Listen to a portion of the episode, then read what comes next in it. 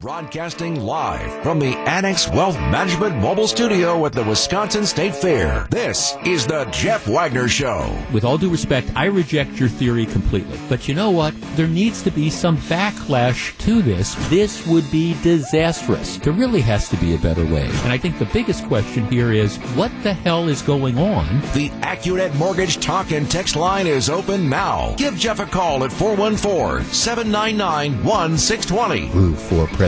Get in the race. Will he run? And now, WTMJ's Jeff Wagner. Well, good afternoon, Wisconsin. We are broadcasting live from the State Fair. Now, we do this the start of every show because there's some people who don't believe that we landed people on the moon, that that was all fake. We really are broadcasting from the State Fair, so give yourselves a round of applause here, everybody. There you go. See? And a particularly attractive crowd, I might add there. So, welcome.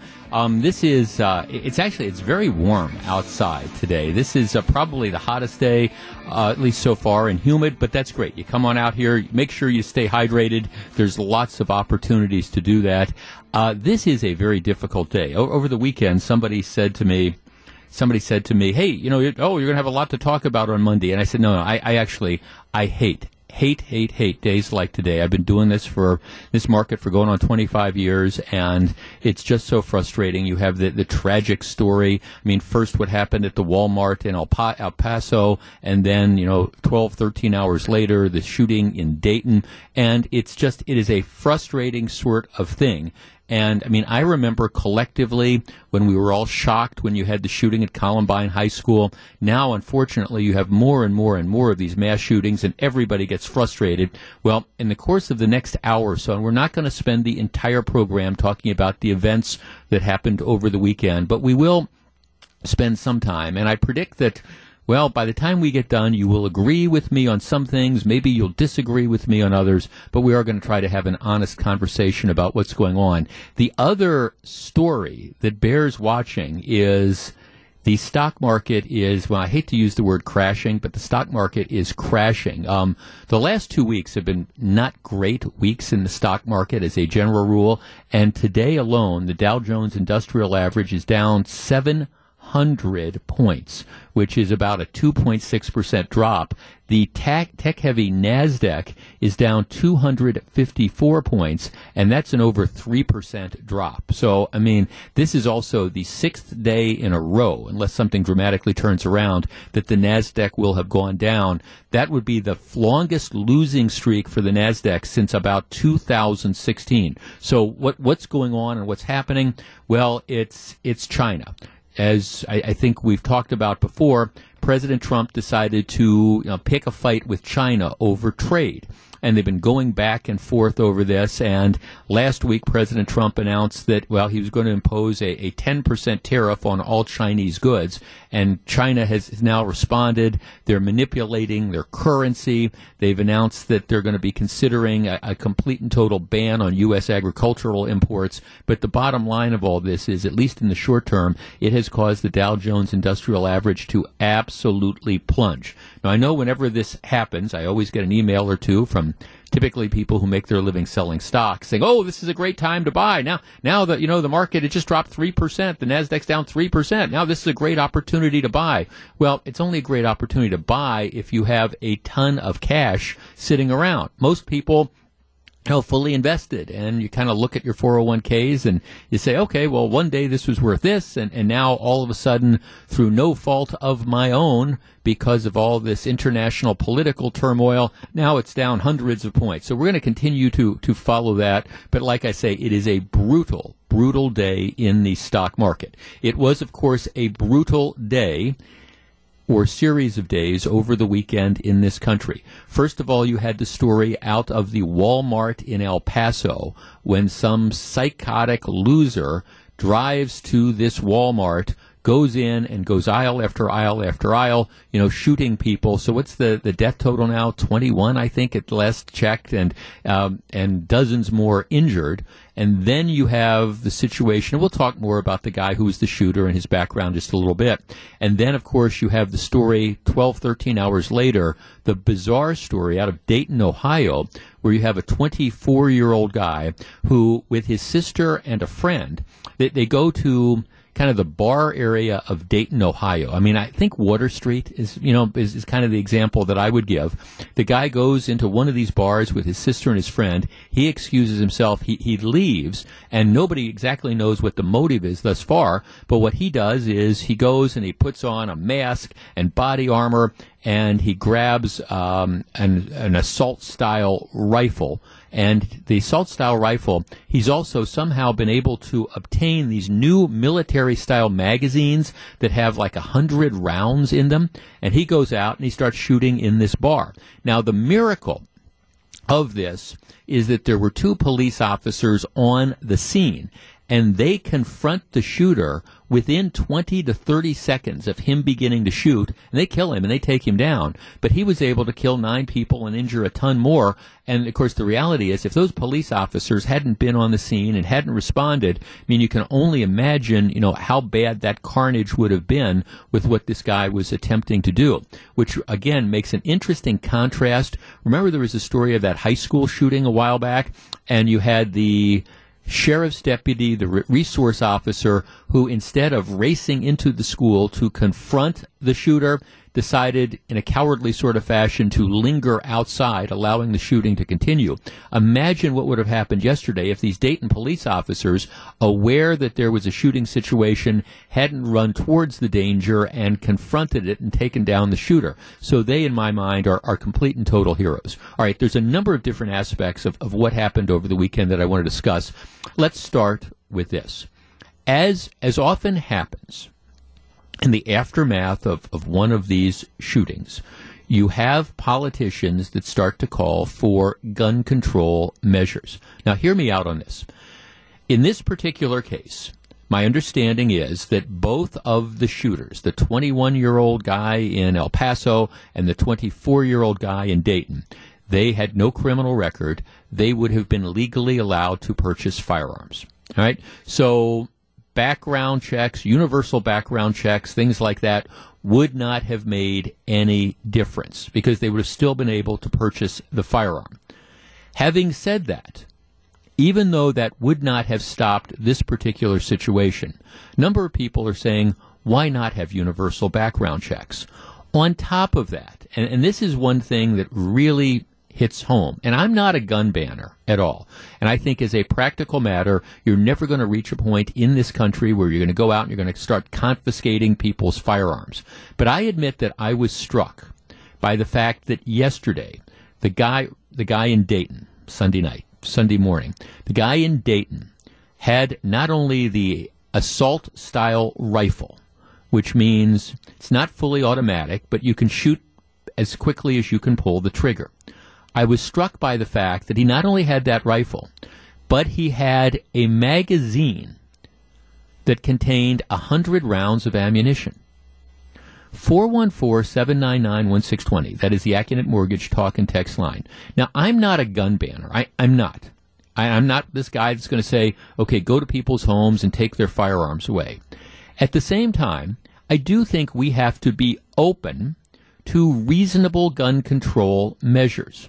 And I, for the life of me, cannot understand why a private citizen needs a magazine that contains a hundred rounds so you can shoot a hundred rounds without having to reload. I don't understand why the average citizen needs one of these oversized um, magazines that contains 10 or 20 or 30 rounds or whatever. Now, I understand that that's not going to stop necessarily some of these shootings. And I understand that somebody can, if you limit the size of the magazine to say 10 rounds of ammunition, I understand somebody can go and they can buy five or 10 or however many, you know, magazines. So they're going to be able to reload at high speed. So I, I understand it's not a perfect solution. But for the life of me, can't we all agree that average citizens don't need to have magazines that attach to the firearms that shoot 100 rounds. I mean, is isn't that something, regardless of whether you're a conservative or a liberal? I'm not talking about banning guns. I'm not talking about outlawing, you know, the, the, the semi-automatic, you know, rifles. I'm not even talking about that now. But I am saying, just like after what happened in Las Vegas and that shooting out of the uh, Mandalay Bay, where we said, why does an average citizen need a, a bump stock? Something that takes an ordinary rifle and effectively converts it into a machine gun. Why do we need why do we need that type of ammunition? Why do you need a hundred rounds in a magazine? 414-799-1620. That is the Accunet Mortgage talk and text line. And again, I understand this doesn't solve all this stuff, but wouldn't it be a start? 414-799-1620. Is it time to at least look at banning certain types of, let's, let's just start small, certain types of magazines that really don't belong, at least in my opinion, in the hands of private citizens. Does the military want it? I understand why the military would like it. I, I get it. All right? Makes perfect sense to me. You're going into war. You got a magazine that's got 100 rounds so you don't have to un- reload. I understand that. I don't understand why a 24 year old in Dayton, Ohio needs that. 414 799 1620. If you're on the line, please hold on. We're back to discuss in just a moment. It's 1220. We're broadcasting live from the Wisconsin State Fair. Back to take your calls. Here's WTMJ's Jeff Wagner. Broadcasting live from the Wisconsin State Fair. Here's a text. Jeff, why does the general public need a Corvette that can go 150 when the speed limit is 70 miles an hour?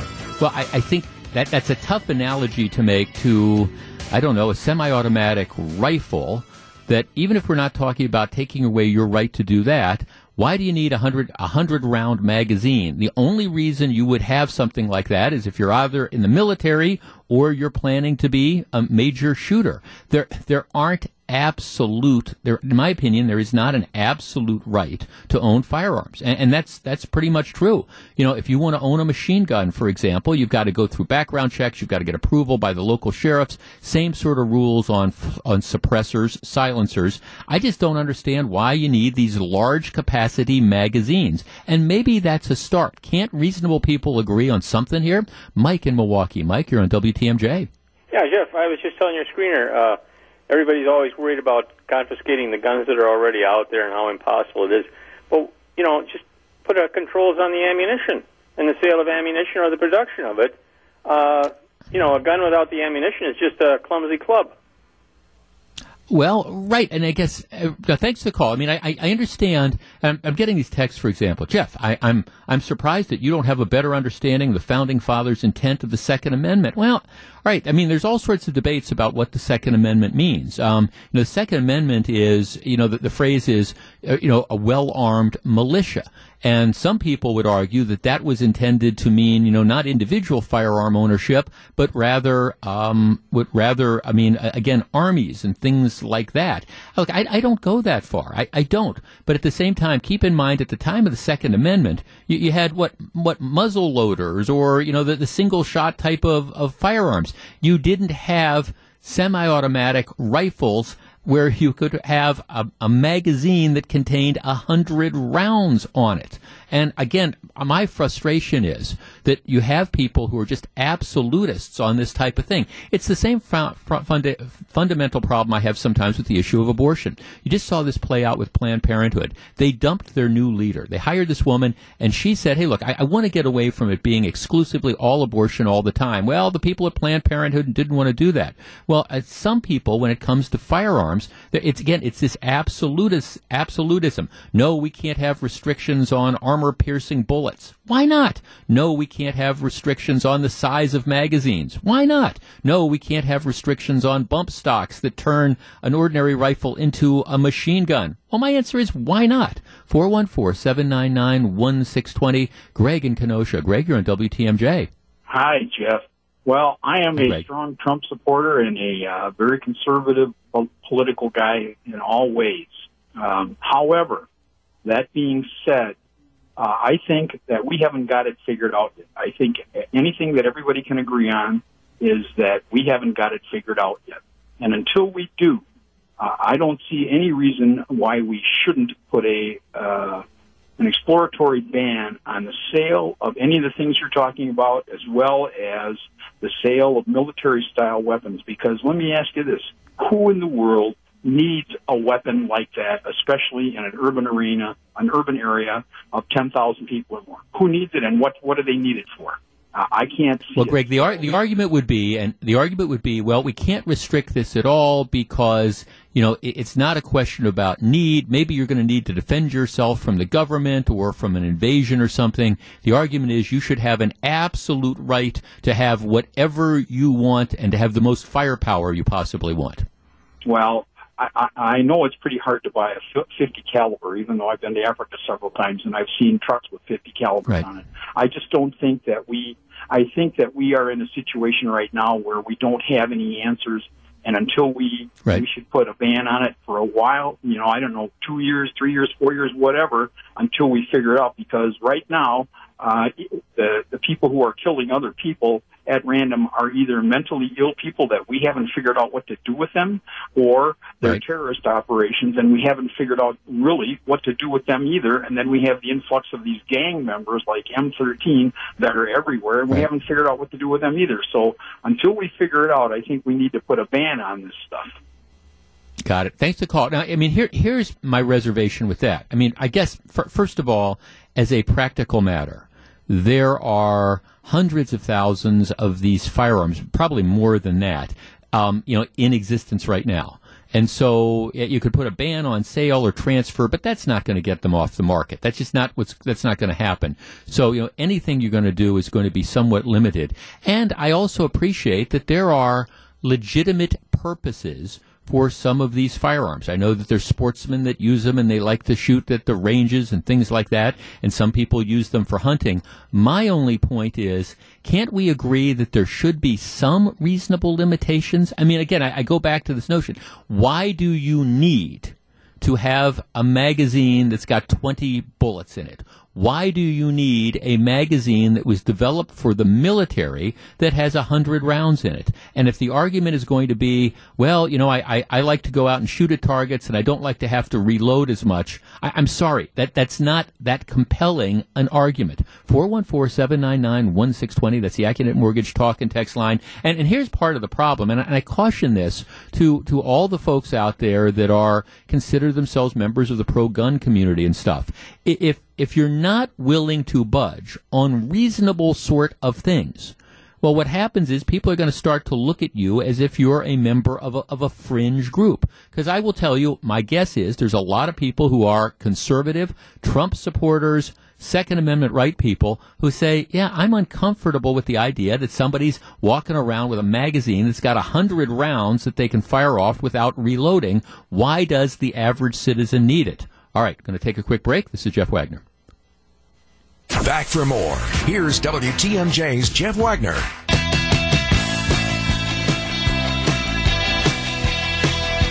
Welcome. Welcome back. We're broadcasting live from the Wisconsin State Fair. One of the great things that happens is you just never know who's going to walk by, and I am now joined by the former governor of the state of Wisconsin, Scott Walker. Hi, Scott. Hey, Jeff. Governor. Good to be with you. All right. Well, glad to see. Okay, what brings you out to the fair? I know your lovely wife Tonette is here with you. That's right. We said uh, we got to get to the fair, so we got Saz's. Tonette and I met at Saz's, so we always go have some food at Saz's and making our way over to the expo and around the grounds. We're gonna have a lot of fun. Uh, okay. All right. You have had a sort of busy time, you know, since leaving the governor's office. Let, let's talk about, you know, your, your plans. Now, you, you've announced that you're not going to be a candidate for anything in 2022. What's that all about? Yeah, beginning in the uh, start of 2021, so after this next election cycle, I'm going to become the new president of Young America's Foundation, YAF. Uh, which is on college campuses all across America. I do work with uh, college, high school students. Just came off their national conference last week where the vice president and five great conservative U.S. senators were there. The, the best part, Tonette and I love, is they run, own, and operate the Reagan Ranch. So Ronald Reagan, William F. Buckley started in 1960. And that was Young Americans for Freedom right. Time, and that's what this is. This is Young Americans for Freedom started with Buckley. Ronald Reagan was their national honorary chair from 62 on. And then years ago, when they took on the ranch, they merged it together in a foundation. So YAF is still on campuses, Young Americans for Freedom, and then they also run the ranch. And uh, and then the biggest thing we do these days is fight for free speech rights for conservatives on campuses. All right. Now I understand, given the political climate today, that what I'm going to ask you is a, is a really stupid question. But why the decision to essentially step back from elected political life and, and go in that direction? Well, you know, I'm 22 years younger than the president, so it doesn't mean even if I take a few years off that I couldn't run again. But uh, I just looked at the numbers and said that the latest Gallup poll shows that those adults under the age of 30, nearly 60% embrace socialism. Worse off than that, I thought, was less than a quarter of all that same age group say they're exceptionally proud to be Americans and say, we got a failure here, whether it's in education, higher ed, mass media, or wherever, they're not getting the message. When you have AOC saying that her generation missed out on American prosperity, when the facts show just the opposite, no generation in the history of the world has been blessed with more opportunities uh, for prosperity, for freedom, uh, sure, there's problems we got to address out there, but as a generation, they've never been better off than they are today. We got to get that message out, and most importantly, we've got to reinforce the love for America that my generation, I know a lot of others before us, passed on to us. So you're going to be starting this job in 2021. Do you anticipate that you're going to continue to maintain a, a presence, either a home or whatever, here in Wisconsin? Yes, absolutely. In fact, I'm honored. The president asked me to chair his reelection campaign here in Wisconsin. Even after 2021, we'll continue to have a presence here. Our kids live in downtown Milwaukee. Matt and Alex both work. It's kind of nice to have them not only out of the nest but off the payroll. uh, my mother lives out in Waukesha. My brother, my sister-in-law, my uh, two beautiful nieces all live in the area. So yeah, we'll stay connected. For us, if we're smart you know, the, there's offices in Virginia. There's the Reagan Ranch and a beautiful uh, Reagan Ranch Center out in Santa Barbara. If we're smart, we'll figure out a way to do a lot of the work at the ranch and the center in January and February, maybe spring and, and fall some in Virginia, and then the summers make our way back to Wisconsin. Right now, since since leaving elected office, I, I know you, you maintained a, a, relatively high, a very high profile. I mean, I follow you on, on yeah. Twitter and all the different types of things. Um, what what do you think about what's going on in Madison since you left? Well, thank God for the legislature. I thank uh, the good Lord literally every day for Robin Vos and Scott Fitzgerald, the Republicans there. Uh, obviously, it's tough when you've got split government, but I think they've done exceptionally well. I mean, who would have thought they'd actually, after the current governor even vetoed the tax cut he said he was for, but for them to keep pushing, get that in the budget, uh, I think it's remarkable, but it's we can't take anything for granted in 2020 uh, in the Senate and the Assembly, even for our five Republican members the U.S. Senate, and then the presidential election. It's going to be incredibly close. I talk to folks, as probably you do, Jeff, all the time, who who say, well, logically, we've we've never had a better economy. We've got the lowest unemployment rate uh, since 1969. African American, Latino, um, people with disabilities, and veterans, each of those categories have never had lower unemployment rates than we have right now. Wages are up, uh, things are going in the right direction, but unfortunately, the mass media distorts that time and time again with this president. How do you deal with in Wisconsin what, what I'm going to describe as the enthusiasm gap. Now, may, maybe you disagree. I, I think you win the governor's race if it's not for this huge turnout in Dane County with people who were motivated, I don't think necessarily to vote against you, but to vote against anybody that had a, an yeah, R after sure. their, their name, which was, I think, a reaction to President Trump. How do, how do they turn it, that around in Wisconsin yeah, Madison in 2020? And, Madison and marijuana, when people ask. We actually got 34,000 more votes in 2018 than we did in 2014, which surprises people. But they put, they were smart strategically. I may not agree with the process, but I, I strategically, politically, they're smart. They put referendum questions on marijuana around Madison and other key college campuses. They had all the angst from those uh, on the far left in Madison, 93% turnout. Uh, I think we saw a little bit of it with Brian Hagedorn, who's going to be a tremendous addition to the Wisconsin Supreme Court. And I think conservatives woke up. But remember, Jeff, I was on your show and other shows a year and a half out saying there's a blue wave coming. If we don't wake up, we saw it over in Hudson in the northwest part of the state a year and a half, almost two years ago now, with the special election for the state senate, where a Democrat won in a Republican area, and that's just because they're motivated. Someone asked me about the DNC convention in Milwaukee next year. I said, I, it's not going to motivate Democrats. They're already motivated. The key is how do we get Republicans to go beyond just voting? Because Republicans came home, Republicans still voted for me. They still voted for others. Brad Schimel on the list. They didn't do though what they did in the recall, which was go out and knock on a hundred doors, drag people out of work, drag people out of their homes, drag people out of school, drag people from church to the polls, and tell them how important that was. They're going to have to do that in 2020 and uh, if they don't, I mean, just to show how serious this is, not only will the president not carry Wisconsin, he's going to lose nationwide. There's just almost no way he can win reelection without carrying Wisconsin, and that means we got to wake up here and make a difference. As you put on your pundit hat, who, who do you see as being the most likely nominee from the Democrats? You know, the conventional wisdom is Joe Biden, just because he's ahead in the polls. But I, I, don't think he can. I don't think he can pull it out because I think to show you how bizarre the world is we live in today, Joe Biden isn't liberal enough uh, yeah. for the electorate out there, and and they believe not only are they liberal, socialists, embracing it full and outright, uh, they believe they're going to win no matter what, so they don't want to settle you know, historically, someone like Joe Biden, who was, you know, even in a state like Ohio, is the only Democrat I've seen in the latest poll that is ahead of the president for now in Ohio. I don't think uh, the the primary voters think that's enough. I think they assume they're going to win. They think they're going to win by landslide, so they want to embrace. I still think Bernie Sanders is the hands-on really? favorite, even though you had Harris was, you know, the not last debate, the debate before she, uh, you know, was the flavor of the day. I think you're going to get others who are going to peak, uh, but I think in the end, Bernie Sanders has the infrastructure. It really boils down to him and Biden. And when other socialists slash liberals fall out of the race I think their votes overwhelmingly come home to Bernie. So see, that would make for a very, very interesting dynamic when the election then becomes perhaps less about President Trump and his tweeting and more about then whether or not America is ready for a, a, fundamental shift of let's forgive all the college loans and let's have, you know, socialized medicine and let's do all these other things. Well, I think it's good and bad. I mean, the good part is exactly as you say, it becomes a clear clash and when you can put an emphasis on the Democrat nominee as happened four years ago with Hillary Clinton, that generally is a good thing. The difference, though, I, I still would warn any anybody listening, any of my friends and colleagues across the state and across the country, don't take Bernie Sanders for granted. And I'll tell you why. One quick story. So a month after the 2016 election, I'm at Kohl's getting a Christmas gift for Tonette. It's, she'll laugh sitting here with me that the only time, two times I shop is Christmas and her birthday. Uh, the rest of the time she gets all the gifts. But so I'm in Kohl's and there's I'm up in the front, you know, where they usually have Packers and Badgers stuff right. on sale. Like everything's on sale there. But the there's this young guy about 25 hovering, and I think he's either an employee or a fan. Turns out he's both. So he comes up and asks for a picture. I said, "Oh yeah, sure."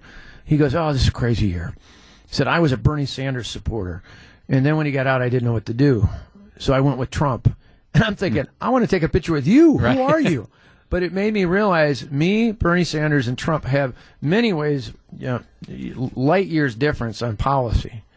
But in his mind, we reach fighters. I stood up against 100,000 protesters. Bernie Sanders stood up against the man. Donald Trump was going to drain the swamp. In his mind, they were all authentic fighters at a agents time. for change. Exactly, and he was sick of all the people who say one thing and do another. So I wouldn't write Bernie Sanders off, even if he's the nominee. We're still going to have to work hard because he's the real deal, as wrong as it is. Interesting. Governor Scott, Scott Walker, thanks for stopping by. Enjoy the rest of the fair. It's, it's cool here in our little. We, right? Tonette's happy that I stopped in because the air conditioning's on here. So thanks for letting us pop in for a few minutes. Have a great day. Everybody's giving you a round of applause there. For that's okay. Thumbs up and all that. All right. at the fair. All right. That's Governor Scott Walker. Oh, we'll be back with more in just a minute. This is Jeff Wagner.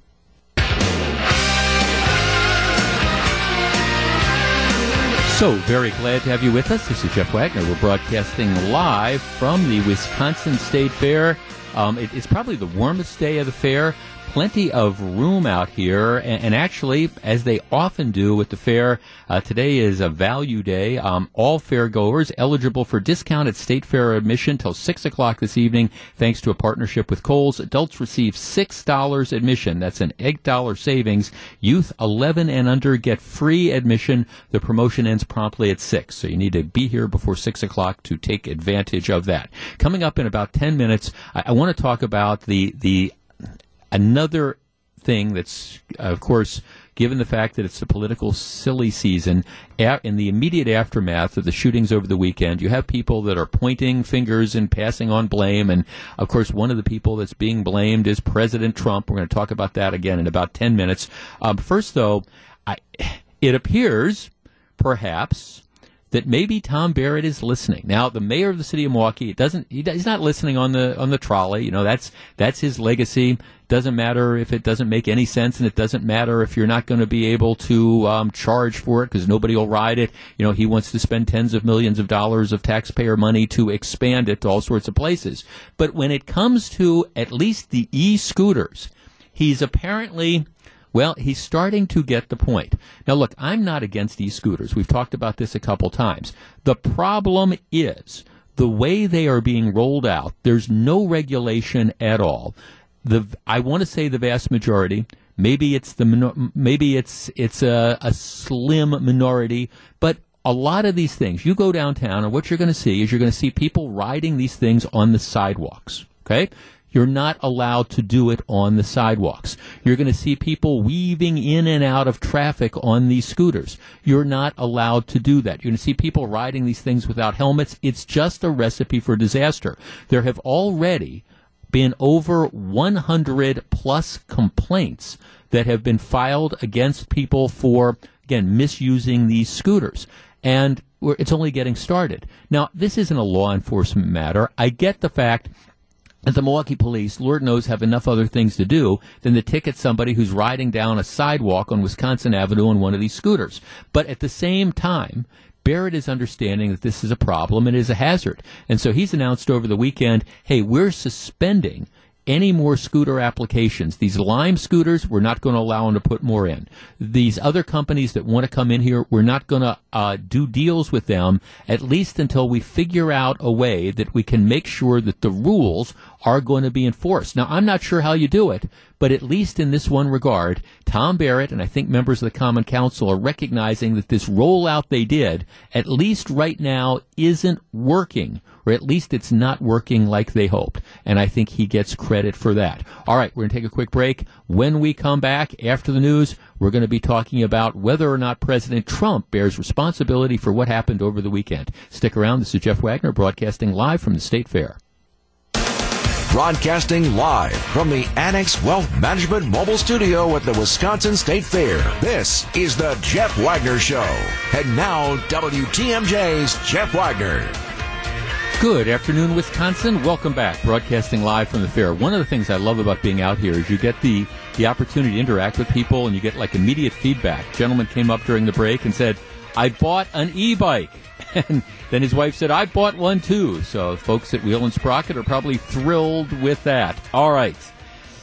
I, I, am still getting all sorts of emails from people, some of whom agree with my position on maybe an average citizen doesn't need uh, a magazine that has a hundred shots in it so you can fire a hundred times without reloading. And some people who disagree, saying, "Well, I bet, bet the people in China wish they had those, you know, high caliber, uh, those high capacity magazines so they could fight the government." Well, I, you know, I'm not sure that's the best argument you want to make. But all right, let's let's wade into another aspect of you know what happened over the weekend. There is no question that President Trump, well, I, I think we could all agree that he is unconventional unconventional in some of the positions he takes, unconventional in his use of social media, unconventional in the way he does some of his rallies and, and things like that. There, there's no question about it. Now, you can argue that he's also incredibly divisive as well, but whether that's his fault or not, there, there's also no question that I think more so than certainly any president in my lifetime, you know, he, he never got a fair shake from, from the media. I mean, he was, he was, I think, viewed by the mainstream media as being illegitimate in the first place. He could not have won. That this just could not have happened. And you know, from the beginning, he, there was no honeymoon period at all. And now you have major publications like the New York Times. Since I always say I read the New York Times every day, so you don't have to. I mean, they're they understand their circulation online has increased dramatically, and it's because the people that are reading it don't like President Trump. They write the stories in that sort of fashion. If there's any angle to take on the story, they find the angle that is anti-Trump, and you know he responds to that. All right. So after what happened over the weekend, you have a number of people who immediately they know why it was that you had the psycho the 21 year old psycho who drove to El Paso and started shooting at the Walmart. And they know why you had the 24 year old psycho who showed up in Dayton and started shooting outside that bar. Who, who is responsible for it? Well, okay, if you listen to some people who are running for president, the person responsible for the shooting is President Trump. Here's what Senator Cory Booker, he's the New Jersey Democrat running. He says, I want to say with moral clarity that Donald Trump is responsible for this. He is responsible because he is stoking fears and hatred and bigotry uh, presidential contender Mayor Pete says that the shooter yesterday, this would be talking about El Paso, had his goal as killing as many Mexicans as possible. You don't have to use a lot of imagination to connect the dots here. It's very clear that this kind is being legitimized from on high, and if that were not true, the president would be acting and speaking very, very differently than what he's doing now. Beto O'Rourke, who is the former congressman who you know represented the El Paso area, says uh, yes, he believes that Trump is a white nationalist. Yes, I do. Um, former San Antonio Mayor Julian Castro, running for president, said that the need to address the toxic white supremacy that is brewing in this country and that people need to call out the president's divisive rhetoric. All right, 414 799 1620. That is the Accunet Mortgage talk and text line.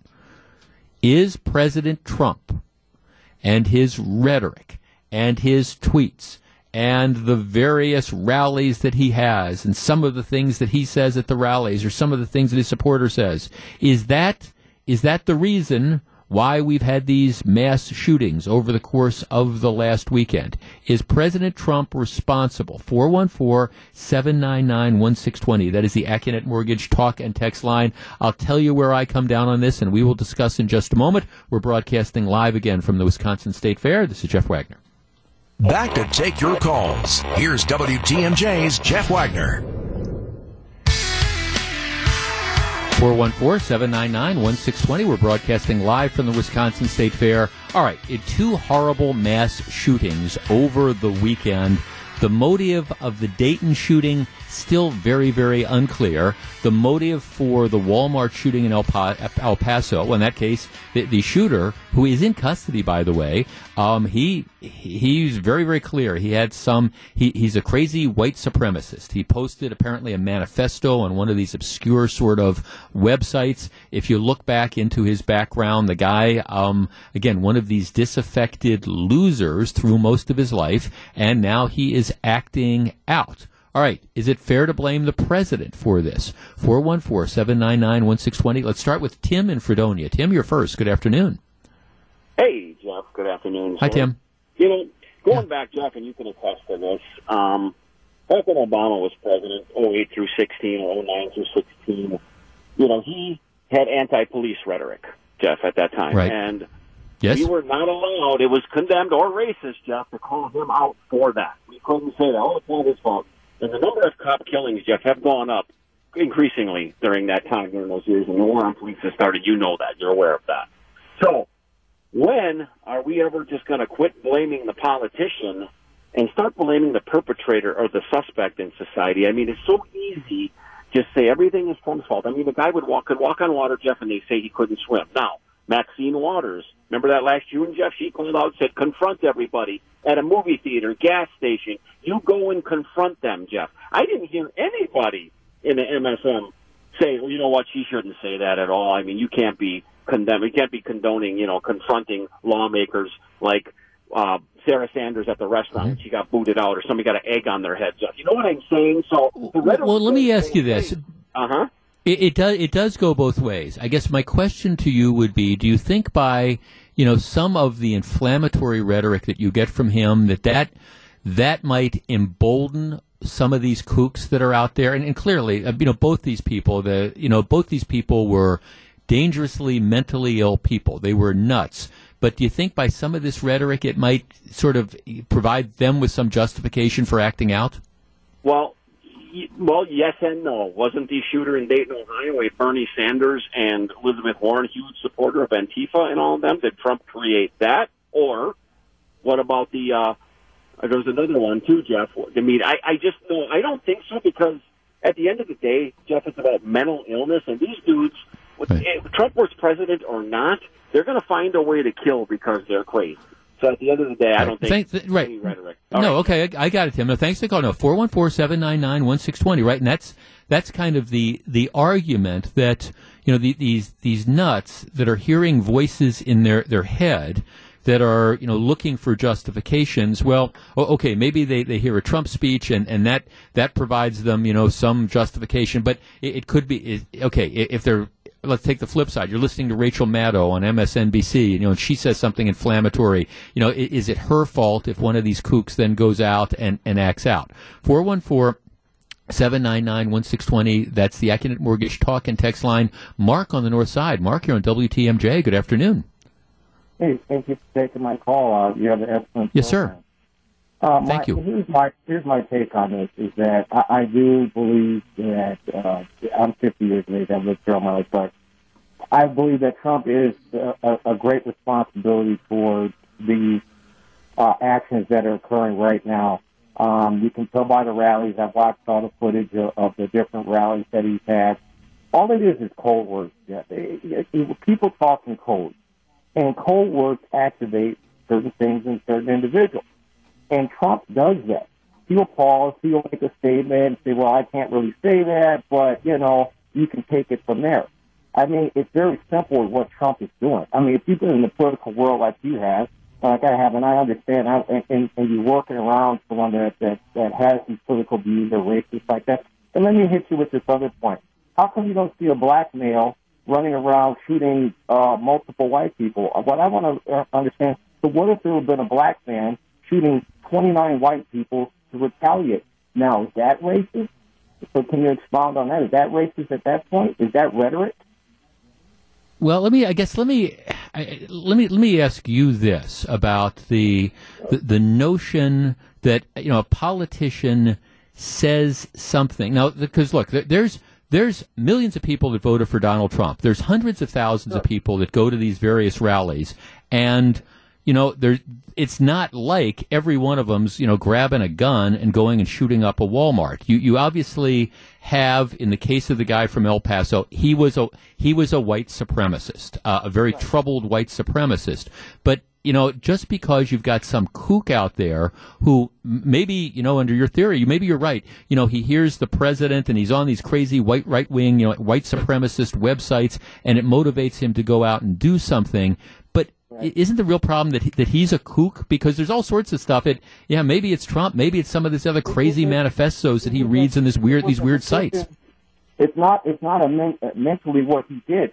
That was something that was already there, so it wasn't a mental disease. Both these shootings, they were activated by the words of the president of the United States. I've never heard President uh, uh, uh, uh, uh gatherings speaking in this manner and this format yeah. to activate this type of situation. Well, that's my opinion and take on it. But no, I, no, I, and Mark, and I appreciate I appreciate your perspective, and I, I guess I, I, I don't know. Your your premise is that the the the shooter's motive was, and and I don't I don't. I I have not seen what they're saying about the motive of the guy in Dayton in the El Paso, the Walmart shooting, clearly he was a white supremacist. You know, you've got the manifesto that, that's up there, and he's apparently told the police that he was there to shoot Mexicans. I mean, so you, you, under, you understand where he was operating. Thanks for the call, Mark. You know, you understand where, where he was was operating. So, but I, I guess I, I'm having trouble with the concept of well, he, he was activated you know, and actuated to go out and shoot because the president. Well, we, you know, I, I don't know. That that to me seems like it's it's a pretty big step. Now, again, you have unless we're going to say, like somebody else did, all right, you have, you know, police shootings. Were they motivated by some of the rhetoric that President Obama came out with that was perceived as being anti-police officer? Now, I, I want to say this at the outset, too, of this conversation. And I've said this before. I wish the president would dial it down. And I've been saying this since he became president and before he was president. I think the divisive rhetoric, and the rhetoric is divisive, I think in many respects it is over the top. Do I think Donald Trump's remarks are what caused some crazy guy to drive to El Paso and start shooting up a Walmart? No, I, I don't. At the same time, though, I think that when you know you're saying some of the things that he's saying and the fashion he's doing it, you you perhaps lose the moral authority to condemn it as much as you should. And I guess whether it's an elected official, and I would apply this to a lot of the language that you're having come out from the people who are running against President Trump or President Trump, I, I do wish everybody would dial it down because you do wonder if there's these crazies out there. Let's take the example of where Congressman Scalise, remember, got, got shot by the, the crazy left wing Democrat who drove to um, Washington, D.C. And, and shot him on the softball field. He drove from Illinois to Washington. Okay, you know, w- was he motivated by what he saw on MSNBC? Is it fair to blame MSNBC? I don't think that's fair either. The guy was a kook. But again, it's the rhetoric that I think ratchets this all up. And do I wish President Trump would would dial it down? I sure do. 414-799-1620. Back with more in just a minute. It's 126. This is Jeff Wagner. You're listening to Jeff Wagner on WTMJ. We're broadcasting live from the State Fair. Good afternoon, Jeff. This is not necessarily Trump's fault, as the text, but obviously the presidential rhetoric feeds into the white supremacists' agenda. Now, that's an interesting theory because as somebody who for like 25 years has done spoken word radio and, it's always sometimes people hear what they want to hear and you can i think which is one of the reasons why i think president trump I don't I don't mind the you know hitting his opposition hard and stuff, but words do matter, and even if it is not his intention, all right, let's give him the benefit of every doubt. There, there is no question that some of the things he says, it, it feeds into some of the agendas of some of these hate groups that are out there. So even if it's not his intent, they, they take it and they run with it, which isn't to say that he's responsible for this, but, you know, who, who, who wants to be aligned with the white supremacists? Kyle in Greenfield. Kyle, you're on WTMJ. Hi. Thanks for having me on. Hi, Kyle. Uh, sure. My, my one thing is uh, with this is just like what you mentioned right before the break uh, with, uh, with Steve getting shot. We didn't blame Bernie Sanders for that. Um, as a Bernie right. bro, and we what we have to get back on is people being accountable. I'm 23 years old, just out of college, and I've grown up in an era where everybody gets the benefit of the doubt and you don't get held responsible. And we have to get back to those traditional family values and uh, mm-hmm. that these people need to be held accountable for their actions. And it's not President Trump that uh, did this atrocity. Right. It's not the gun that did it. And yeah, I get the rhetoric, but I think a lot of that is uh, perpetuated by the media um, more than mm-hmm. the president's individual mm-hmm. words itself. Uh, so that's hey, Cal, thanks for joining. I am sorry. I got. I'm sorry. I don't mean to cut you off. I, I, I got to let you go because I'm kind of up against the clock. We've got to take a status update. I, I, you know, the other thing I would add to what you said is, uh, we, you also have to focus on, I mean, look, the underlying issue is we've got crazy people out there, and we need to do a better job of identifying the sickos in there and trying to do something to get them off the streets before they do this. A lot of blame to go around, but you're right. Let's not lose sight of the fact that ultimately it's the crazy guy that drives to El Paso that, that does this. This is Jeff Wagner on WTMJ. We are broadcasting live from the Wisconsin State Fair. How would you like to have dinner with a member of the Green Bay Packers? What about going on a cruise with players and coaches of the Green and Gold? Round trip tickets? Check. A balcony cabin on the chi- on the ship? Check. Come see WTMJ right outside our facility here at the Wisconsin State Fair to register for a chance to win the trip of a lifetime. You can also visit WTMJ.com for the official contest rules. All right. Now, see, I, you know, we, we've been talking over the course of the last 90 minutes off and on about, you know, the causes for, you know, what happened with the, the psychopaths that ended up engaging in the shootings, the one in El Paso and the one in Dayton. And, and lots of people are trying to explain what, quite frankly, is the unexplainable, at least in, in my opinion. And because we're all frustrated by this type of stuff and the abnormal behavior and things like that. And do I think it's fair, as I said in that last segment, to blame President Trump? No, I, I don't. Do I wish he would dial back the rhetoric? I, of course, I, I do. But I, you know, the, the bottom line is the shooter in El Paso, the shooter in um, in Dayton, they, they were crazy. This, they're they're kooks. They're disaffected people um, who had not acted out before, apparently. But it's shown in some cases lots of symptoms and lots of indicators that you know that they could be, you know, a, a mass murderer, but they hadn't done anything, and so we we don't allow intervention at this point in time, and we don't lock people up for what they might do and things like that. And so it's part of living in a free society. All right, but people are trying to, you know, explain what is it that might have motivated, you know, somebody to do this? Is it President Trump's rhetoric? Is it this? Is it that? Is it the other? Whatever. And one of the things that people, you know, are talking about now are are violent video games. Now, for the longest time, I have made the same argument about video games that I made with one of our callers in the last segment, who said, "Well, you know, the, these the, these people they hear the rhetoric of, of, President Trump and they go out and they get a gun and they act out on that." I said, "Well, okay, you got to understand that that's fine, but there's millions and millions of people who hear President Trump's rhetoric and they don't grab a gun and go shoot up a Walmart. Right, they, they just don't. So, I mean, the argument becomes, I guess, that you know you have some psychopath."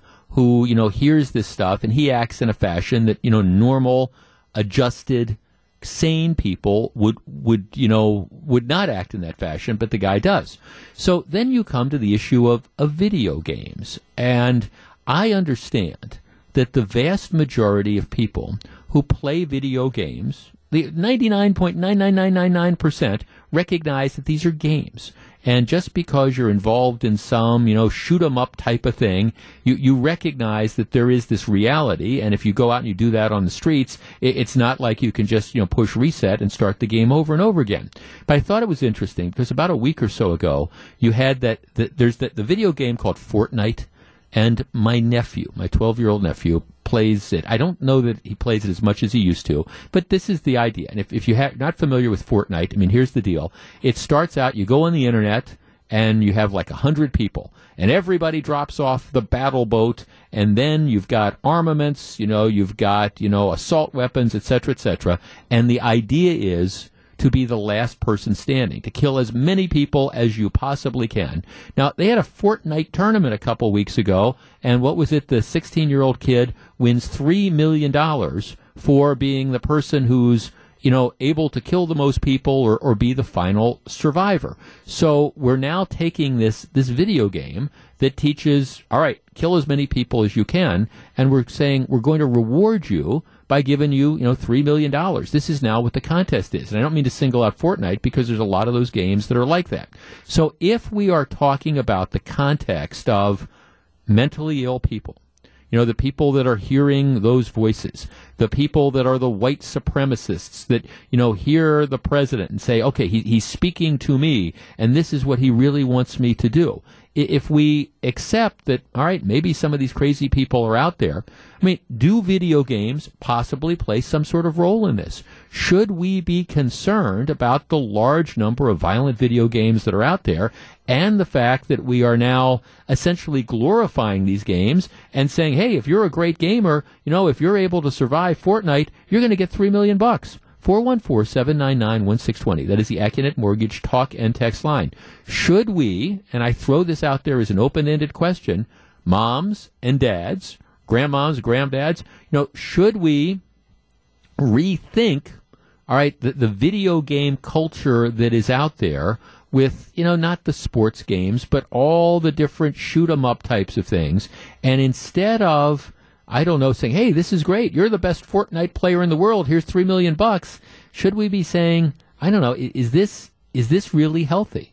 414-799-1620. That is the Accunet Mortgage talk and text line. We discuss in just a moment. All right, are, are video games too violent, and do they have among the people who are disturbed, among that small segment of people who are disturbed? Because, like I say, almost everybody plays video games. You recognize it's a video game. You shut the thing down. You go on with your life. But among those people who might be disturbed, right, do the video games perhaps play into their detachment from reality? 414-799-1620 we discuss in just a moment. We're broadcasting live from the Wisconsin State Fair. If you're on the line, please hold on. This is Jeff Wagner. Welcome back to Jeff Wagner on WTMJ. We're broadcasting live from the State Fair. Here's a couple texts just before we go to the phones. Jeff, although not directly responsible, I think video games do enhance, enable, encourage at least some personalities with social defects to out, act out in the real world in reckless, dangerous, destructive, antisocial behavior that is safe and without consequence in the virtual world, be it with firearms or even just reckless driving. All right, there's that thought. Then we have um, okay we have another guy who says you know here here's the truth. I've been playing grand theft auto. I'm 40 some years old. I've been playing grand theft auto for years and years and years and i've never been motivated to go out and steal cars and shoot people and things like that. And and i guess i to me, that's what makes this an interesting thing. Do, do I do I blame video games? Well, well, no, of, of course not. I, I think the, the, vast majority of people are able to tell the difference between fantasy and reality. But at the same time, if you're going to, the, the vast majority of people, 99.999%, can attend a Donald Trump rally and and not have those voices in the head say, "Hey, the, the president has encouraged me to go out and, and shoot and kill people." I mean, that's the, the problem, though, is what do you do when you have that, that small percentage of people that are mentally disturbed? Um, you know, could these things be triggers? Now, does that mean you outlaw video games? No, it, it, it doesn't. But is it something that you need to look at? 414 799 1620. Let's start with Mike in Cedarburg. Mike, you're on WTMJ. Hello. Hi, Jeff. How are you? Hey, I'm well, um, thank you. I, okay, what do you think? Good, good. Good. Well, you know, I agree with the premise around the video games. I, I don't think I think it's too far of a leap to go from video game to someone who who is uh you know goes and shoots a lot of people. But uh, my concern is that the video games research does indicate that the video games does create a lot of trauma for kids, especially young kids. And then also what I've seen too as a as a former educator is that um some of the kids who uh, may be cognitively dis- uh, delayed, or some of the kids who may have, you know, um, who are labeled EBD.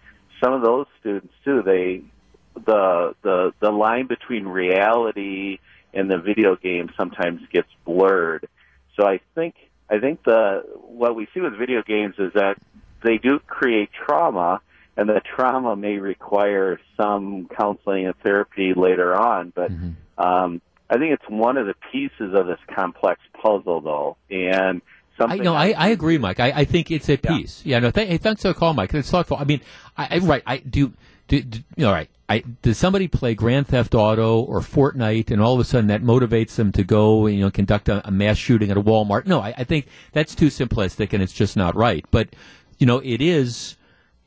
It, it see the, the I put this all under the umbrella of, of mental health whether it's it, it's the video game that you you have the incredibly disturbed antisocial person, and whether it's something they hear from Rachel Maddow or from Cory Booker or from Bernie Sanders or from Donald Trump or from this voice they hear on the radio or the voice that's in their head or whatever, and that you know they use that as a justification to then go out and engage in this incredibly antisocial behavior. To me, it's all under the umbrella of, of mental health, and I wish I had an answer as to how we do a better job of identifying that. I mean, you go back and you look at the background, particularly the El Paso guy, who again is still alive, and, and you know you, you look at the, whether it's the manifesto he posts online or you know his interaction with other people, and, and yeah, you look at this and say in retrospect, this was completely predictable that he would do something, maybe not something this bad, but you know it's predictable he would do something. Now the problem in this country is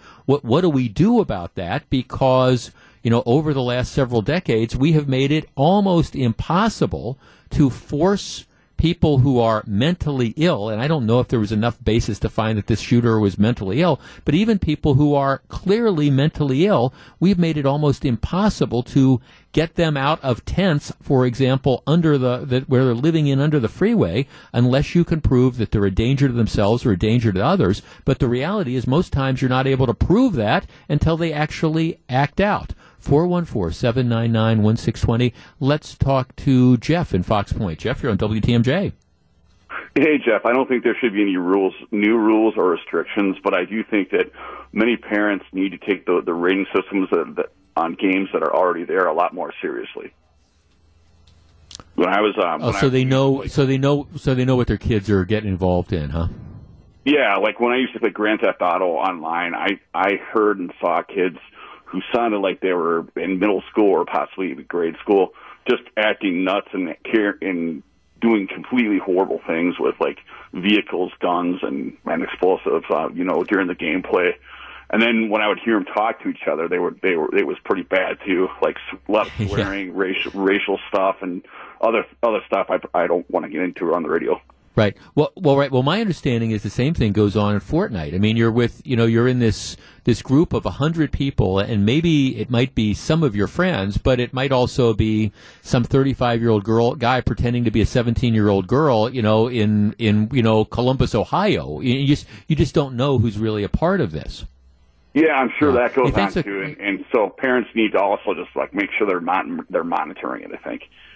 No, I think that's fair. Hey, thanks for the call, Jeff. I appreciate. It. Look, the, the bottom line, and this is this is why I started off the program saying I just it's days like this that I find to be very very frustrating because none of us know exactly what the answer is.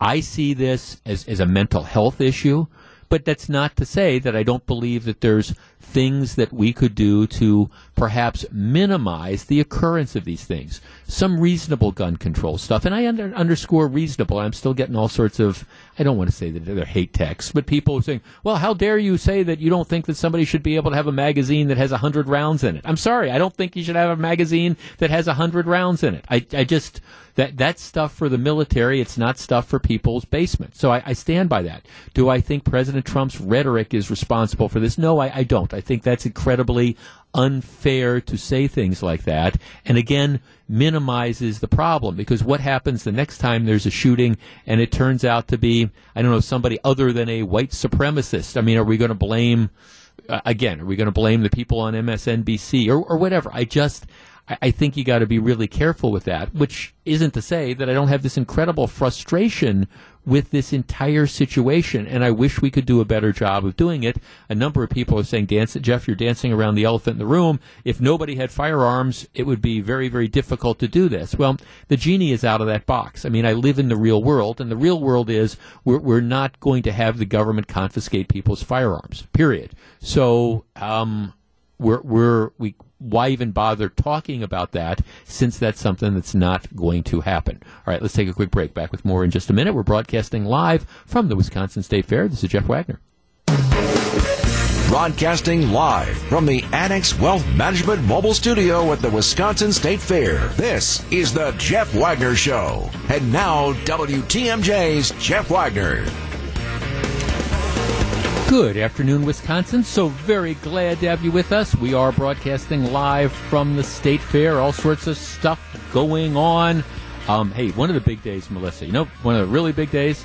Okay, Wednesday, because you know who the, uh, you know who Rick Springfield is. I do. All right. Yes. See, see. All the ladies my age know who well, Rick well, Springfield see, that, that's is. Because I was trying to think about this because you know Rick Springfield he's the he's the headliner you know at the state fair on, on Wednesday. And Mm-hmm. and it it's interesting. I had um, I, I had I have had friends over the years who be, because I, they, they they think erroneously a lot of times that because I do what I do I can get tickets to stuff.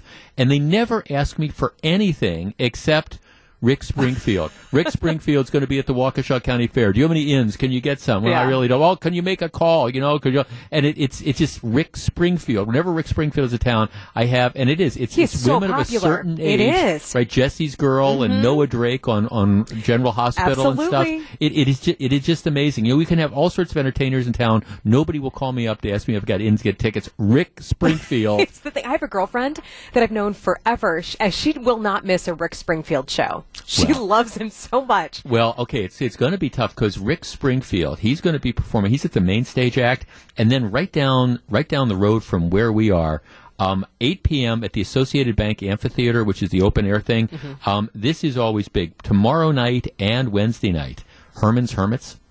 Peter, you know. Uh, you okay? You're looking at me well, just I'm, blankly. I'm, well, I'm it's way before your time. It- it's the what 60s. song? Okay, yeah. Mrs. Brown, you've got a lovely daughter. Oh, There's yes. a kind of hush all over the world tonight, you know. But the Herman's Hermits, it's and and Peter Noone, who's the lead singer, he's here every year. And I will tell you, I was one year. I was thinking, okay, I'll, I'll stick around to, to see the show. I, I'm telling you, the place was packed. It was standing room only, like an hour before the show, and I'm like, well, okay, I, you know, but but um, yeah, so that's big big doings. Rick Springfield That is. and Peter Noone. They're bringing in the people. Mm-hmm. They are bringing in the people. Absolutely. All right, I want to switch gears. This is a. I've been wanting to talk about this with you for for a couple days now. It's it's a horrible story, but it raises all sorts of questions. Can you ever forget about your kids? Now, now here's here is the story, and it's this is creating a lot of controversy in New York. It was a week ago Friday, so we're talking like ten days ago. It was an extremely hot day in New York. A 39 year old social worker. I mean, that, that's his job. Social worker, you know, um, drives to his workplace, which is outside of a, it, it's at a hospital. And he, his name is Juan Rodriguez. He has two one year old twins that he leaves in the car as he goes into work. Comes out and it's, it's an incredibly hot day, hot and humid. Comes out after his eight hour shift. The kids, the two twins in the car, they're, they're both dead. And I know that it's a horrible story that they've died because, you know, they suffocated inside this hot car. He gets arrested, and I mean, the story plays out okay, this guy's this monster that left his two children in, in the car. Okay, so he, here's here's the other side of the story. If it's another side, and right now the district attorney is still considering whether or not to issue charges against him. And you might say, "What do you mean, Jeff? He left his kids they died in this hot car. What do you mean they're they're thinking about issuing charges? I mean that that's crazy. Why aren't they issuing charges right away? So I mean here's what the guy says. He says, "Look, all right, Friday morning, I, I left. I left my house. I have I have three children. I have a four year old, and I had th- these these two one year old twins. He said I had them all in the car. I dropped my four year old son off at his daycare center but the one year olds go to a different daycare center than the four year old does. So I dropped the four year old off. He said, I got back in the car and I was going to drive. I intended to drive the twins, the one year old, I intended to drive him to their daycare. And he says, somewhere along the way, he said, I, I, I don't know how to explain it. I forgot the babies were with me. I just, I zoned out. I forgot that they were in the car with me. They were apparently like in the back seat, and I said I forgot. And I- instead of going to the daycare, I drove straight to the hospital where I work. I parked in the sunny parking lot. I got out at, at eight o'clock. I just I completely blanked out that I had not taken these kids to daycare. I got out, went to work, come back to my car at four o'clock, and the, the kids are, are dead. He said, I, I just I, I notice it. I start screaming. It's, it's horrible. You know, all the guys, the friends and stuff, describe him as being a, a doting parent. You know, he's got five children, or had five children total. Um, they say, okay, this is this this is a good guy. You know, and his his explanation is, look, I have nothing to hide. I don't know how to explain this, but I I just zoned out. I zoned out. I forgot that the kids were in the car. I, I just did. I dropped the four year old off, and then I just headed off to work, and I've had this horrible thing that's happened. 414 799 1620. That's the Accunet Mortgage talk and text line. Now, I, have been I've been reading a number of stories about this because, like I say, there's this huge controversy that's generated. One is the guy is negligent, he's neglectful, he is a monster. The other is, well, you know, maybe you you can see how this could happen. Um, you know, it, it uh, New York Times writes about how it might seem counterintuitive that an otherwise attentive parent could forget their young children in a hot car, but they say national statistics show that hundreds of children have died after being forgotten in cars over the past decade. Now, we're not talking about all right, you make that intentional thing. I know the kids are in the car. I'm running into the Dollar General for 30 minutes and leaving them. I'm talking about situations where mom or dad just flat out forgets the kids in, in the car. Um, now, I don't know about you. It doesn't happen very often, but every once in a while, when I am driving, I will have this experience of going, gosh, how, how did I how did I get there? I mean, I, I okay, gee, I, am already on the exit where I'm supposed to get off, and last thing I remember, it was kind of like Brown Deer Road, and I, and now it's now you know now it's Highway 60 or whatever, you know, and I think maybe that happens to everybody where you're driving, and all of a sudden you just kind of next thing you know, you're three or four miles down down the road. 414-799-1620. That is the Accunet Mortgage talk and text line. The guy's story is I I just I zoned out. I black. I just I forgot the kids were in the car. I just flat out forgot the kids were in the car. This was not intentional. I'm very sorry. I am very remorseful. This was a horrible, horrible accident. What do you do with him? 414 799 1620. Does it matter? Could you see how something like this could happen to you? We discuss in just a moment. Gru is lining up the calls 414 799 1620. That's the Accunet Mortgage Talk and Text line. We will discuss in just a moment. Now, obviously, like I say, sometimes these are easy yeah, I, you know, I, I decided I was going to leave the kid in there. I was only going to be for a few minutes. And so, you know, I didn't realize the 30 minutes kind of got away from me. Okay. That's, that's not what this guy's saying. He said, I just completely forgot. I blanked it out. I, I thought I had gone to the daycare center. I just, I just completely forgot. 414-799-1620. And obviously this is an extreme case, but I wonder, has something like that ever happened to you? We discuss in just a moment. If you're on the line, please hold on. This is Jeff Wagner. Jeff Wagner on WTMJ.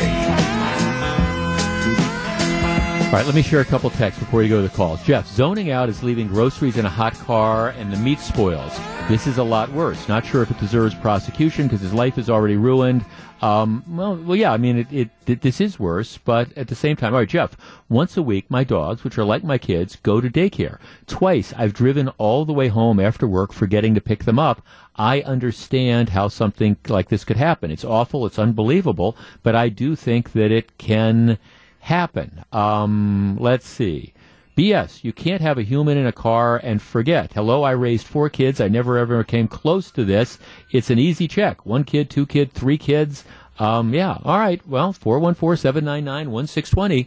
That, I mean, the, the, guy's defense is, and everybody says he's a great father. He said, okay, I dropped the one, I dropped my four year old off at daycare and then I just forgot. I had the babies in the back of the car. I, I I'm saying I'm using the phrase zoned out. But he said I just I, I drove to work, parked the car, went into work. It never occurred to me that I hadn't dropped the kids off at daycare. 414-799-1620. Let's start with Cheryl in Milwaukee. Cheryl, you're first. Hello. Hi, Jeff. How are you? I am well, thank you. Okay, do, do you do you believe what the guy is saying? Could something like this really have happened? Um, yes. I mean, I, I think that I believe him because as you were stating earlier, I've done the same thing where you're just driving and all of a sudden you kind of zone out and you're at your exit and you didn't even see anything that you passed for miles, right? Um, right. Probably because we're listening to the radio, we're talking on the radio, or we're looking at social right. media, or you're, just, whatever, you're just, right? Or you're just thinking, yeah. Or you're just thinking yeah. about what you got to do that night, or whatever. Sure. Yeah, yeah, right. So, so I get that, but the other thing is, is that I'm thinking, and again, it is, it is what it is at this point, but you know, you'd also think that his wife, they would have had some conversation that morning, like, hey, you dropped the kids off. How did everything go? You know, did it, did everybody get there on time? Did you still get, you know, and maybe that would have triggered him to go back outside, right? Right. Um, right. But Okay, well, let me ask you. Let me ask you the tough question. Let us assume that, that that's a legitimate story. He just forgot. Does it change anything? Does I mean, if he intentionally had left the kids in the car while he ran into a Walmart and something like this happened, everybody would say charge him. In this case, he says I didn't mean to do it, but the kids are. I mean, unfortunately, the kids passed away. I mean, is this an excuse or should he be charged? I think that there should be some charge.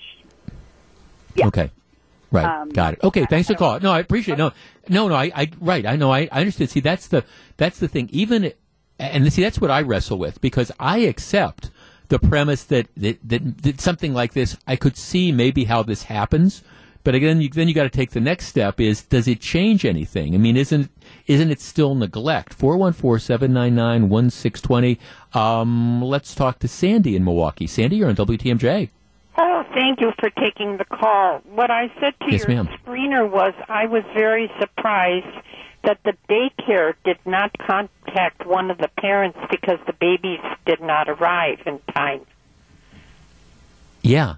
Yeah, I I agree. You would think that yeah. somewhere, if if you're expecting two one year olds and they don't show up, you would think that somebody would call somebody and say, "Hey, what happened? you know, are you know, are you home or what exactly?" And I don't think that happened especially, at all. Especially yeah. where the parents did not call in and say that they weren't coming. I would think right. that the daycare would double check too. And this could also be, I, I'm not giving to the dad at all. But you know, this could be one of those situations where he doesn't usually take the babies to daycare. So Yeah. it, you know, he you know, it it's it's tremendous. O- okay, so it, it is okay. So you're the district attorney. Do you bring child neglect charges against the dad? Okay, good enough. Thanks for the call. I appreciate it. And that, and see, that's what they're wrestling. And I guess, see, that's what I said. I, it's a, to me, it's a two-step thing. One, could I believe this? Yes. But secondly, was he neglectful? And are the kids, you know, unfor- this unfortunate result? And is he going to have to live with that all his life? Yeah, but but at the same time, isn't this negligent? Uh, Linda in Milwaukee. Linda, you're on WTMJ. Good afternoon. Hi. Thanks for taking my call. Hi, Linda. Sure. Um, What do you think? I was just telling your screener, I am so sympathetic to these parents. All you had to do is look at that guy's face. I, his heart is broken, his life is ruined.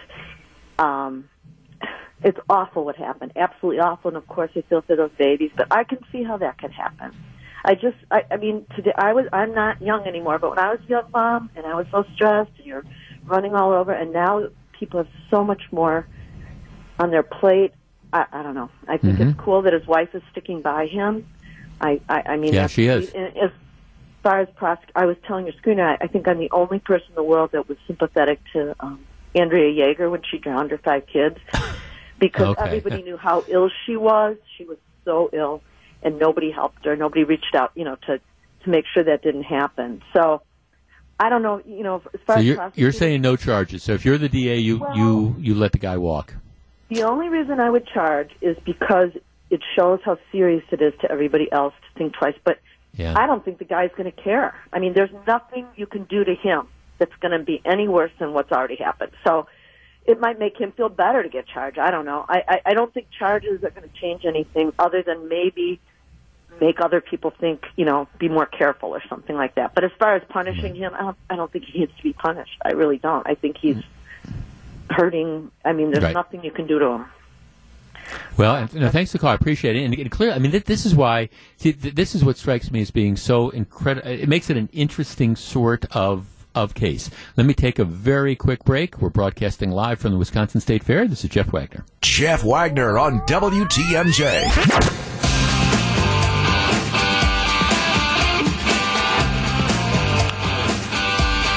We're broadcasting live from the Wisconsin State Fair. Give yourselves a hand, everybody. There we go. All right.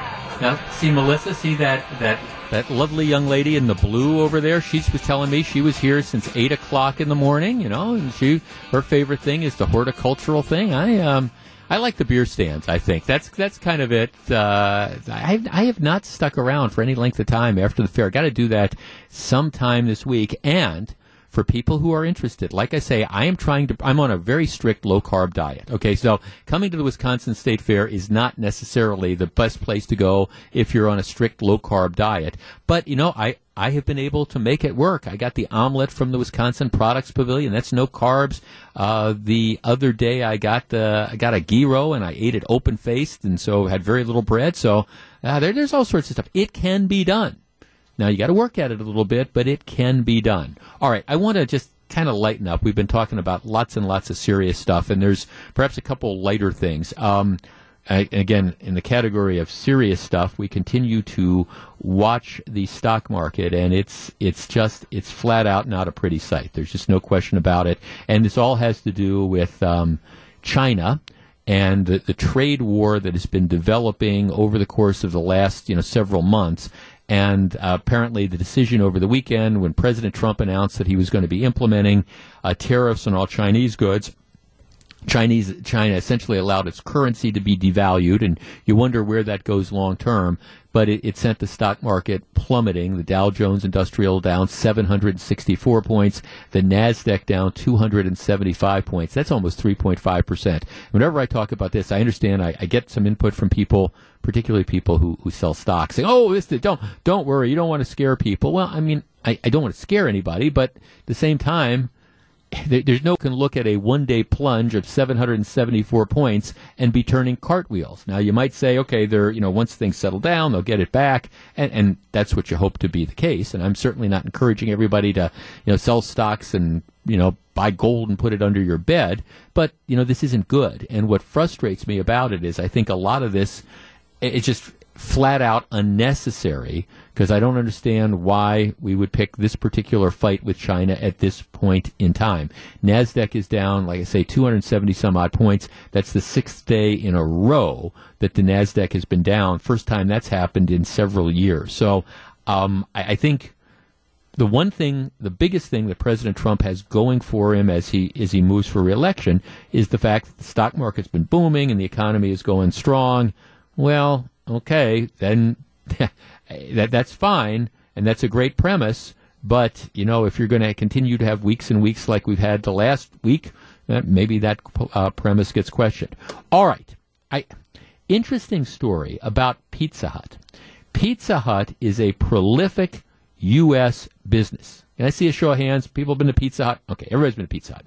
Um, Pizza Hut is in the interest, they're in the process of sort of remaking themselves because if you think about Pizza Hut, what you typically think of is a dine in restaurant. I mean, you know, maybe you go and maybe you pick up stuff for carry out. I mean, I think people do that.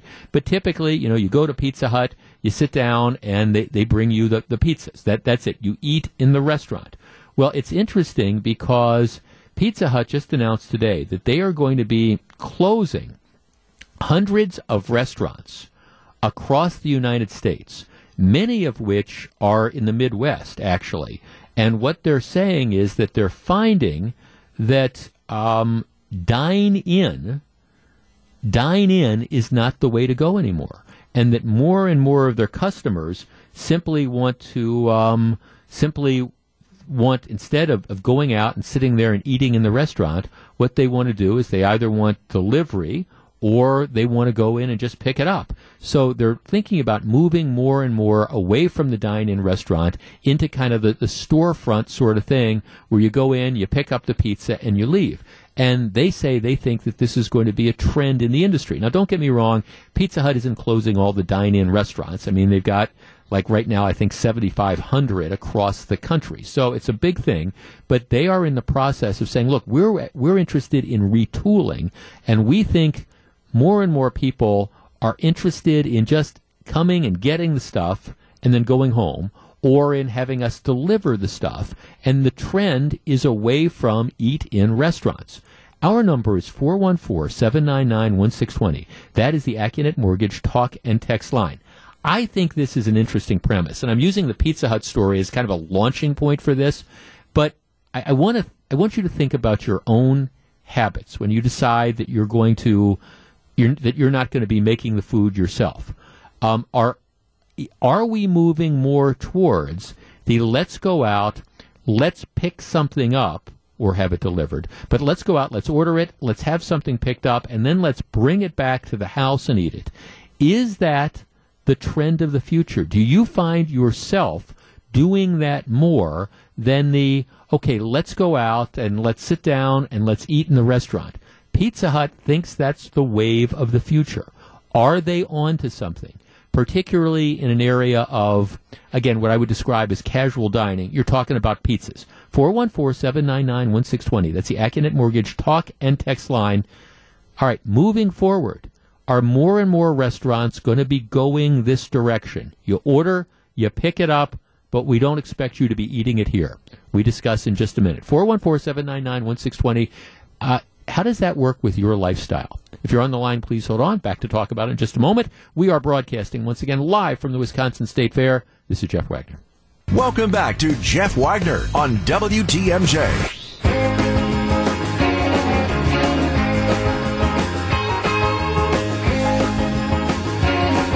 We are broadcasting live from the Wisconsin State Fair. A gentleman just walked up here. He's got a T-shirt that says, "I love my wife."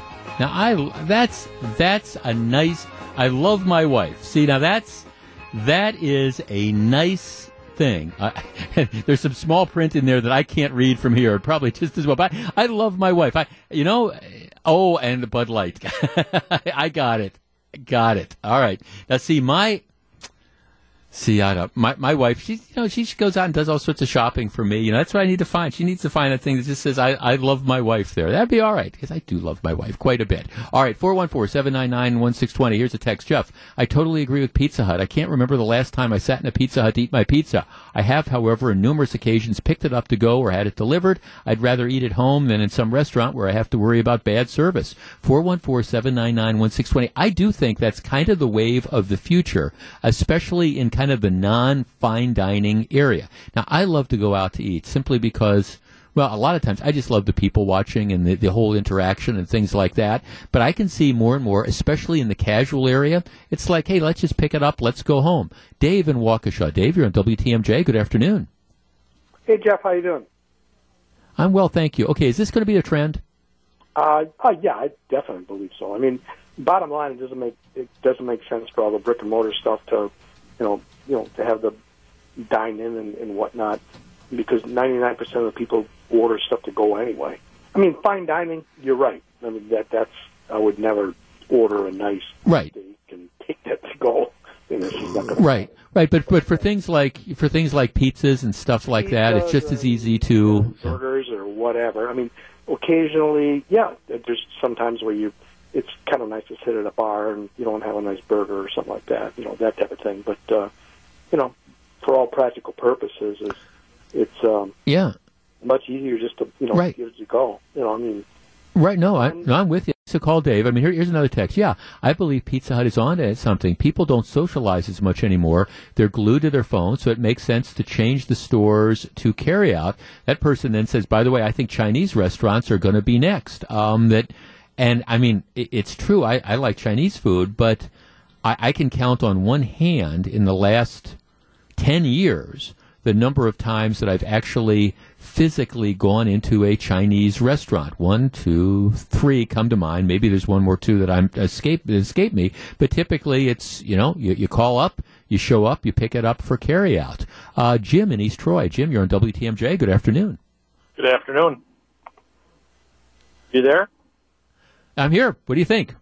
I agree with your guy about the Pizza Hut and not going in as often and all of that stuff. But like I mentioned to dinner when he called in, is we've learned personally at home to cook fresh, and uh, and we cook stuff way better tasting. It's very disappointing these days when we go into some of these restaurants and the food is just not that good. Yeah. You know, right. So you're getting you're you're getting more adventurous. You're doing you're staying at home and doing a lot of cooking, huh? We have been, and this is not a new thing for us. We've probably been doing it for almost 20 years now, and it gets more and more every year. Our our littlest one is now 16. She and she gets disappointed going out as well. Her and her boyfriend go out, and she comes back home. She says, "Dad, could you make this for me and my boyfriend? We had some, and it sucks." so, but yeah, no, Well, no- it, it, it's a trend. Now, good. Thanks for the call. You know, it, it's interesting. We're um, my wife is cooking more now that she, you know, she she's retired. She was in the hospitality industry for years, and she's just a great cook. And um, again, I, I'm talking about this this low carb diet I'm on, and so we're we're just experimenting with all sorts of stuff. And I said, well, honey, you don't have to be on a low carb diet. She's no, no, I'm I'm I'm going to. I'm going to do this with you, and actually, she's been pretty good about you know, eating the same stuff I'm eating. She falls off the wagon every once in a while and has some ice cream or something like that, but that's okay. Uh, but it, it's it is true, you know, and you can you can make all sorts of good and interesting things at home. Mike on the northwest side. Mike, you're on WTMJ. Hey, hi, good afternoon, Jeff. Hi, Mike. Yeah, hey, uh, my thoughts are that uh, Pizza on the right track. Uh, nobody wants to eat there in a casual dining area, just pick up stuff and go home. But it's also a marriage to the trend with uh, every other industry, like groceries and everything else. Millennials don't want to do anything; they just want to just pick up stuff and go home. Have people shop for them, pick it up, go home. Right. Yeah. No, you're you're you're right. And then and then you just never have to leave the house. No, thanks to call, Mike. Plus, I mean, there's the other there are the other advantages. I mean, let's- let's look at. It. I mean, the restaurant industry. You know, they they make a bunch of money on on, for example, beer and wine and things like that, and it's. It's it's cheaper to, to drink at home if you know if if that's the idea. Now I think you know there's always going to be a place for restaurants and things like that, and for people who want to go out. But I do think this, what you're seeing with Pizza Hut's decision over the last couple days, this is just following in line with, as people are saying, the trend towards grocery stores doing delivery, the trend towards more businesses, you know, doing delivery as more and more people want it brought to them. Now, here's the flip side. Somebody gives me a text and says, text and says, Jeff, I eat at Pizza Hut's buffet once a week. I love it. It's very affordable. I mean, when I was younger, um, used to go to used to go to Pizza Huts all the time. Not so much uh, lately. Uh, here's another text, Jeff. Papa Murphy's may have also contributed to this decision as a competitor, and you know, I mean, that's that's the Papa Murphy's you know model that you.